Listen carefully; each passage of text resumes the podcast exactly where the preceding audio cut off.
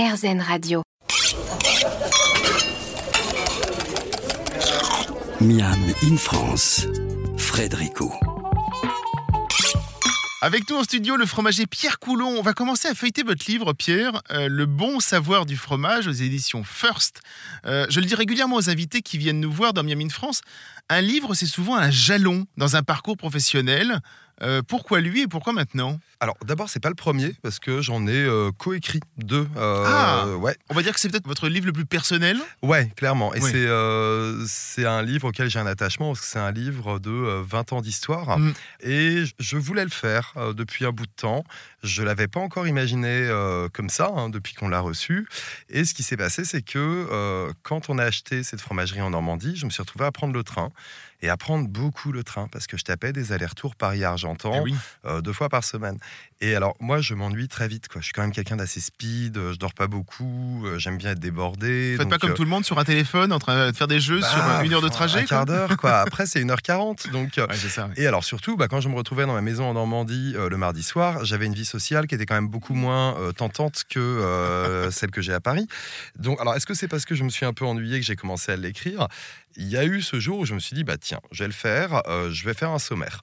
Et j'ai fait ce sommaire, j'imaginais pas qu'un an après, le bouquin sortirait, quoi, parce que euh, je l'avais, euh, je voulais vraiment tout dire, euh, tout dire sur le fromage et pas faire un énième bouquin avec des vaches normandes sous des pommiers, quoi, qu'on a assez vu.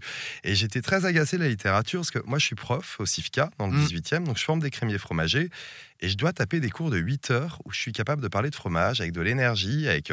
C'est dur, huit heures de cours, quoi. Donc, euh, c'est un peu euh, le livre de cours de vos étudiants ? Euh, ouais, j'ai, j'ai deux, trois mauvaises langues là, qui m'ont dit effectivement que j'avais mis mes cours en bouquin. Euh, non, c'est plus grand public. Parce qu'on va oui, oui, non, non. Loin. C'est très grand public. En plus, c'est très agréable à lire. Mais c'est vrai que j'avais déjà commencé ce travail de rédaction, mmh. d'abord pour mes étudiantes et mes étudiants. Et alors ensuite, il a fallu le retravailler. Et ça a vraiment été la rencontre avec euh, Rosemary et Cédric aux éditions First. Parce que j'ai rencontré beaucoup de maisons d'édition, c'est rigolo. Alors moi, je suis artisan, euh, je fais du fromage à la laiterie, c'est, c'est vraiment moi, quoi. Je suis pas, je suis pas un gars qui incarne avec euh, des investisseurs derrière, quoi. On reste une petite boîte, mais on est un peu connu dans la place euh, de la bouffe. Et donc, quand j'ai envoyé mon truc, j'étais hyper étonné de voir toutes les maisons répondre. Et alors, c'était drôle de les rencontrer jusqu'à ce que j'arrive chez First et que je vois les deux me regarder, se dire « ce bordel », quoi. Et tout de suite, ça a été drôle parce que Rosemary l'a tout de suite appelé oh, « c'est un Shiva du fromage », quoi. Il a plein de pâtes partout et tout. Ah oui, c'est ça, oui. Et donc, ça, c'est ça qui a lancé le truc. Alors, c'est à la fois un livre encyclopédique, c'est aussi un livre de recettes, un livre de conseils, un livre illustré. C'est vraiment un livre que l'on va garder dans sa bibliothèque de cuisine. Je pense qu'on peut dire que ça va être une nouvelle référence, à mon avis. Je pense qu'il est encore là dans dix ans et il sera toujours là pour le grand public, je parle, mais aussi pour ouais. les amateurs. Et y a, voilà, ça peut toucher tous les publics. C'est ce que vous avez voulu faire ? Euh, bah, en fait, c'est ce que j'avais à dire. Et euh, le fromage, je sais pas que euh, c'est chiant un livre où on vous parle du comté, quoi. On vous dit c'est frais en Franche-Comté, c'est bon avec euh, du vin, euh, du vin jaune du Jura. Alors pour info, dès qu'on met cinquante balles dans une bouteille et quarante balles dans un kilo de fromage, ça va bien ensemble. Hein, faut pas se poser la question. Non, mais c'est vrai, ça apportait rien. Et puis surtout à voyager. Alors moi, pendant le confinement, j'avais passé mon C A P de cuisine oui. et j'avais aussi cuisiné pas mal pour mes équipes parce que c'était les moments où nous on bossait comme des porcs. Donc euh, euh, j'ai recommencé à cuisiner le fromage à ce moment-là et à refaire oui. plein de recettes. Et je voulais vraiment parler cuisine, je voulais parler de la vie des animaux. Alors c'est drôle parce qu'en ce moment il y a de l'actualité autour du bien-être animal, euh, de l'agribashing et de tout ça, mais en fait on a, il n'y a pas de livre pour les grands qui explique la vie d'une vache laitière, quoi. Mmh. Donc il y a tous ces aspects-là qu'il fallait creuser. Et euh, j'ai une libraire l'autre jour qui m'a dit euh, il est chouette ce livre parce qu'il va passer de la cuisine au salon. Et je trouvais qu'effectivement c'était ça qui était juste, c'est qu'on peut le prendre pour cuisiner, faire des prépas, se marrer. Puis si à un moment on veut se poser, il se feuillette. Hein. Je pense pas qu'il fallait le lire de A à Z. Euh, je... De toute façon, pour le rendre dynamique, il fallait aussi qu'on alterne les sujets. Hein, oui. donc, euh, parce qu'un Tour de France, c'est sympa, mais au bout de la quarantième page, c'est chiant. Donc, du coup, on a mis beaucoup d'inserts, beaucoup d'encarts. Est-ce qu'il y a des choses que vous avez apprises, justement, en travaillant sur ce livre ? Des choses que voilà, vous êtes allé un peu plus loin dans les recherches, peut-être pour fournir de la matière ? Euh, non, pas tant que ça, parce que j'ai aussi une activité à côté où je travaille aussi un peu pour, euh, alors, pour certains médias sur de l'actualité fromagère. Mmh. Euh, je travaille avec plusieurs journalistes sur euh, du sourcing, sur les géants laitiers, sur du sourcing sur les sujets. Donc en fait, là, c'était plus... Euh, le truc le plus compliqué, c'est de le rendre grand public pour moi. Et après, bah, ce qui était euh, rigolo, c'est vraiment l'histoire de la construction de ce livre avec toutes les autres intervenantes qu'il y a dedans, hein, parce qu'il n'y a pas que moi. Moi, je suis l'auteur, effectivement, c'est mon projet, c'est mon bébé.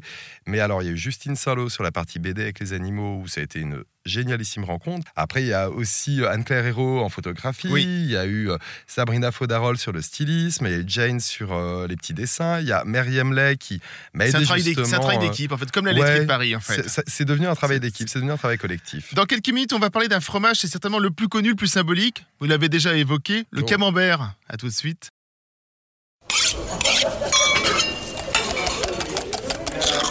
Miam in France, Frédérico.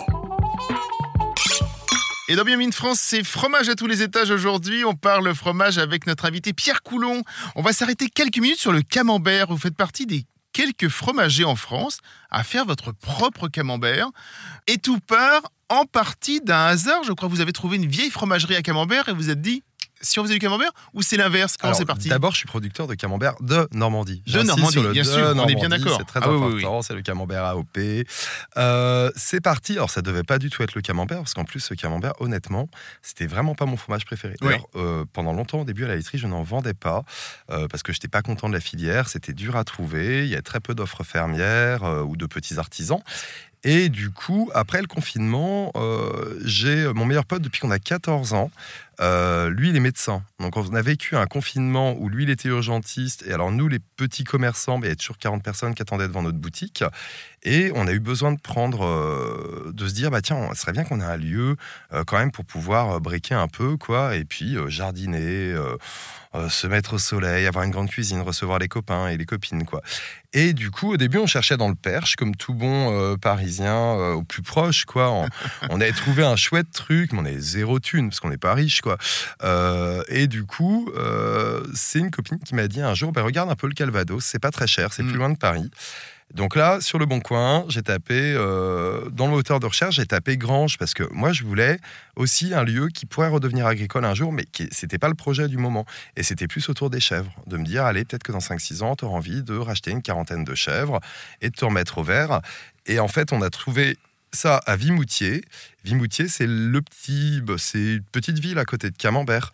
Et c'est vrai qu'en suivant la file de l'agence immobilière, euh, on se disait, bah attends, mais là, ils nous emmènent dans Camembert. On est passé devant le bourg et on est arrivé totalement par hasard devant ce truc-là. Et ce qui est drôle, c'est que P H, lui, a été voir le verger et le jardin. Et moi, P H, suis... c'est votre ami, c'est ça? Ouais, ouais, ouais. D'accord. Euh, moi, je suis tout de suite allé à la fromagerie et surtout la maison, on l'a regardée deux minutes. Et quand on est revenu après avoir signé le compromis, on s'est rendu compte de ce qu'on avait acheté. Une grande maison avec quand même beaucoup, beaucoup de travail euh, à faire, mais surtout cette petite fromagerie. Non, c'est vrai, là vous l'avez évoqué, la plupart des camemberts que nous allons trouver dans, dans le commerce est, est industriel, hein, faut, il faut le dire, euh, malgré souvent une étiquette qui va nous vanter une sorte de goût d'antan avec... Euh, Alors camembert, ça peut être fabriqué partout en France. Oui, hein. C'est ça. Hein. Euh, le camembert Alors, de Normandie, ah, c'est cinq mille tonnes sur cent vingt mille produites, hein, donc c'est un tout petit peu... C'est euh, ça, c'est fromage. Tout petit. Hein. Qu'est-ce qui fait la différence, je veux dire, d'un point de vue saveur, entre un industriel et un artisanal? D'abord, nous on est au lait cru, donc euh, le lait cru, il y a forcément plus d'offres aromatiques que sur un produit pasteurisé. Même sur un produit pasteurisé un peu travaillé, ils n'arriveront jamais à avoir la complexité mmh. euh, de ce que nous, on a. Et après, on a tout un ensemble de règles de par l'appellation qui fait qu'on met dix fois plus de temps à le faire. En fait, nous, on fait du camembert comme il s'en faisait il y a cent cinquante ans dans les fermes normandes et on reproduit ces gestes-là aujourd'hui et ça fait un fromage très capricieux. D'accord. Un des anciens profs de fromagerie qui m'a dit... ne fait jamais ni de camembert ni des poisses. C'est les deux pires fromages à faire. D'accord. Et c'est vrai qu'on est sur un fromage qui est fermentaire, mais qui est aussi enzymatique. Bon, ça, c'est des vilains mots, mais euh, qui est à la mi-chemin de beaucoup de technologies. Nous, on travaille avec le lait que d'un seul troupeau. Alors, on n'est pas fermier, on n'a pas de vache, hein, on achète du lait, mais du coup, on a l'expression de la journée des vaches. Mmh. C'est vrai, quand on mélange le lait de plusieurs exploitations, on peut un peu atténuer les choses. Là, on sort d'un été euh, avec des journées à quarante degrés en Normandie. C'était pas, c'était pas easy de faire du camembert, hein, très clairement. Donc, il euh, n'y a pas une fabrication qui se passe pareil. C'est le charme du truc. Puis, moi, j'adore euh, notre camembert aujourd'hui parce que c'est sûrement pas le meilleur. Euh, et il est super irrégulier. Bah, parce qu'en fait, il euh, n'y a pas un jour qui se passe pareil. C'est le côté artisanal, en fait, qui bah, fait l'irré- l'irrégularité. Ouais, ouais. Puis, euh, la régularité, c'est chiant. Hein. Les sneakers, c'est bon tout au bon de l'année. Alors, c'est très bon aussi, mais c'est, c'est très chiant, la régularité. J'ai lu qu'effectivement, du, où vous êtes installé, tout autour, on va dire que la plupart des fromageries appartiennent à un grand groupe industriel. Alors, c'est, c'est un peu David qui habite à côté de Goliath, Goliath, Goliath, Goliath. Non, on est quand même aujourd'hui, il y a plus d'indépendants dans l'appellation ah, que, ouais, ouais, que de géants laitiers, parce que bah, géants laitiers, de toute façon, cette appellation-là, il n'y a que Lactalis, et ils sont présents à l'appellation. Mais il y a eu beaucoup d'installations en même temps que nous, donc il y a quand même un renouveau fermier, euh, des artisans indépendants, il y en a d'autres. Euh, moi, le David contre le Goliath, je ne le ressens pas tant que ça en Normandie, je le ressens surtout en national, hein, clairement. Euh, Euh, que Lactalis fabrique des camemberts, euh, je, on s'en fout, nous on vend tout. Mm. Par contre, au niveau national, on a quatre-vingt-dix pour cent des fromages qui sont vendus en grande distrie, fabriqués en grande partie par euh, quatre intervenants en France. Ça, ça m'emmerde, clairement. C'est ça. Ouais. C'est, c'est votre combat ? C'est un de mes combats parce que euh, j'aime la diversité, j'aime quand on est plusieurs, euh, j'aime l'indépendance. J'ai rien contre euh, les gens qui font des gros volumes, mmh. et même qui font des choix de pasteurisation et de choses comme ça.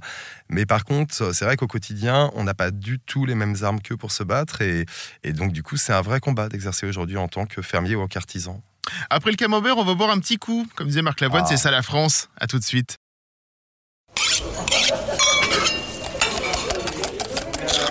Miam in France, Frédérico. Qu'est-ce que l'on boit avec un camembert ? Qu'est-ce que l'on boit avec un chabichou, de l'Émantol, un picodon ou un langre ? On en parle avec notre invité Pierre Coulon. Mais avant cela, en ce moment, c'est la saison de la raclette, hein, ou encore du Mont d'or, hein, des fromages que l'on va faire fondre pour des repas très fromagés. C'est un fromage de saison. On peut l'appeler comme ça, mais je crois que le terme fromage de saison est plus compliqué que cela. C'est ce que vous expliquez dans votre livre, hein. Ah ouais, c'est un gros, gros, gros, gros, gros sujet, la saison. C'est, c'est ça, hein c'est, oh, il nous faudrait six heures là-dessus, je pense. Alors, je, peux, je pense que je peux le faire plus simplement. Alors là, on a à peine une minute et demie. Alors en fait, la saison, il y a d'abord les saisons de consommation, effectivement. Oui. Les Françaises et les Français mangent de la raclette maintenant. Euh, en fait, s'ils en mangeaient en été, ce serait peut-être limite plus cohérent, parce que de toute façon, c'est beaucoup des fromages qui vont être produits fin mai, fin juin, quand les Français arrêtent de manger du reblochon, pour stocker le lait et pour être prêt à la rentrée.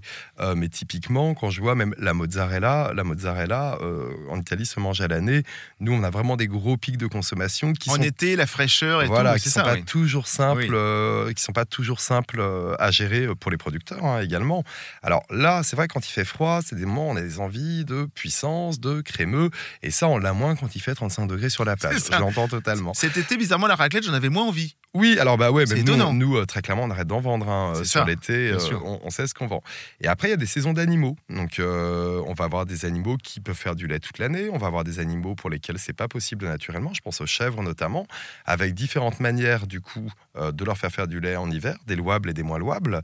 Euh, et donc, euh, c'est vrai que cette histoire de saison de consommation, euh, de saison animale, euh, d'envie des Françaises et des Français, de réalité de production de lait, euh, C'est, c'est pas les étoiles qui s'alignent, hein, très très clairement. Donc, mm.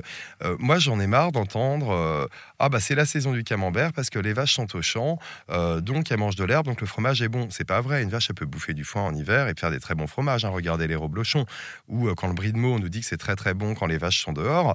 Euh, ou le Brie de Melun, bah par exemple le Brie de Melun dans son appellation impose pas le pâturage. Les vaches, elles sont devant un tas d'ensilage. Donc il euh, y a un moment, faut. faut Qu'est-ce que c'est l'ensilage de... pour les gens qui ne connaissent pas ? C'est de l'herbe fermentée qu'on D'accord. va leur donner. C'est un aliment qui leur permet euh, de faire pas mal de lait quand même et d'éviter d'avoir à les mettre dehors. En gros, il ne faut plus parler de saison pour le fromage ? Ah si, mais euh, ah si, ben ça faut vraiment que j'en revienne. Moi, je veux bien qu'on fasse un truc la saison. Uniquement la saison, sur la, la saison. saison. Ah ouais, clairement, c'est, c'est, bon, c'est un grand bon sujet. Pour André Pierre, avec plaisir.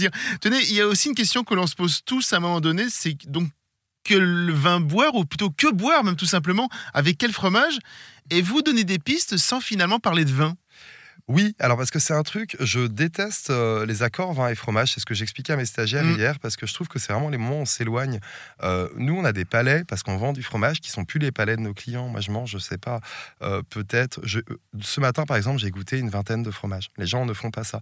Et on a des points d'attention sur des choses, euh, en fait, dont je me rends compte que tous mes amis, ma famille, se battent totalement quand je ramène un plateau de fromage. Alors, idéalement, pour boire un fromage, on choisit un vin blanc, léger, c'est ce que nous explique le monde. Je pense qu'en tant qu'expert, on essaie de faire des accords parfaits, mais que oui. c'est chiant comme la mort.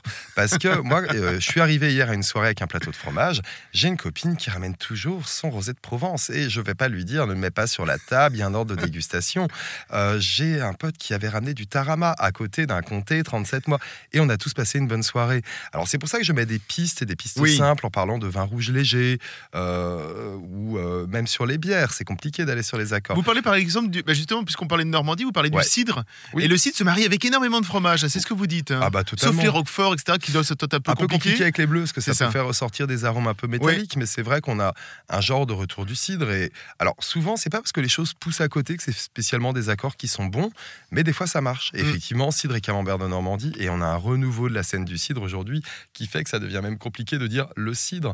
Moi, j'ai des producteurs à côté, la Galotière, mais qui ont une gamme de cidre extraordinaire où on commence à avoir cette même complexité que dans la bière.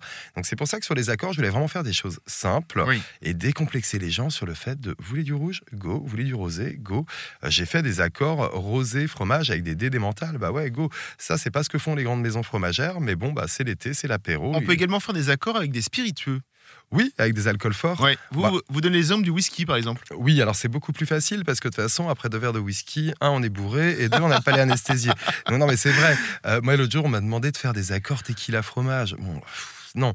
Euh, donc, par contre, il faut des trucs de caractère. Et là, c'est beaucoup plus facile de cibler sur ces choses-là parce que face à un alcool qu'on voit, il faut quand même un fromage qu'on voit. Souvent, c'est, euh, c'est la règle. Moi, je conseille souvent des vins plutôt blancs, plutôt secs mmh. et, plutôt, euh, et plutôt frais. Et sur les rouges, d'aller sur des cépages qui s'avident bien avec les fromages et qui marchent un peu avec tout, genre les pinots, les gamelles, les vins un peu, un peu légers, qui supportent un peu de fraîcheur. Parce que c'est vrai qu'un vin un peu trop, un peu trop compliqué euh, va se battre avec le fromage. Donc on aura genre un dos de dégustation en escalier qui finira par un final un peu bizarre. Après... Je ne sais pas si les gens se rendent compte de ça. Moi, je, je pense que les gens, de toute façon, quand ils boivent du vin et qu'ils mangent du fromage, ils se prennent plaisir. Quoi. C'est ça, en fait. Ils ne sont juste pas toujours en train de réfléchir. Oui, on ne réfléchit euh, pas, vous avez ouais. raison. Double ration de fromage aujourd'hui sur R-Zen Radio dans Miam in France. On se retrouve dans quelques minutes.